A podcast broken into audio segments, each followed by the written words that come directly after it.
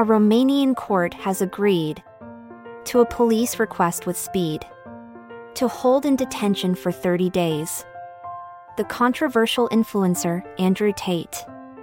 His words and actions, deemed by some as great, by others, inciteful and full of hate. Now he must face the consequence of his own free will and self importance. But in the land of Romania, where the rule of law is the armor, no one is above the law's command, not even the loud and brash Andrew Tate. So he must sit and contemplate the choices that he did create while in detention for 30 days. Perhaps he'll learn in a new way.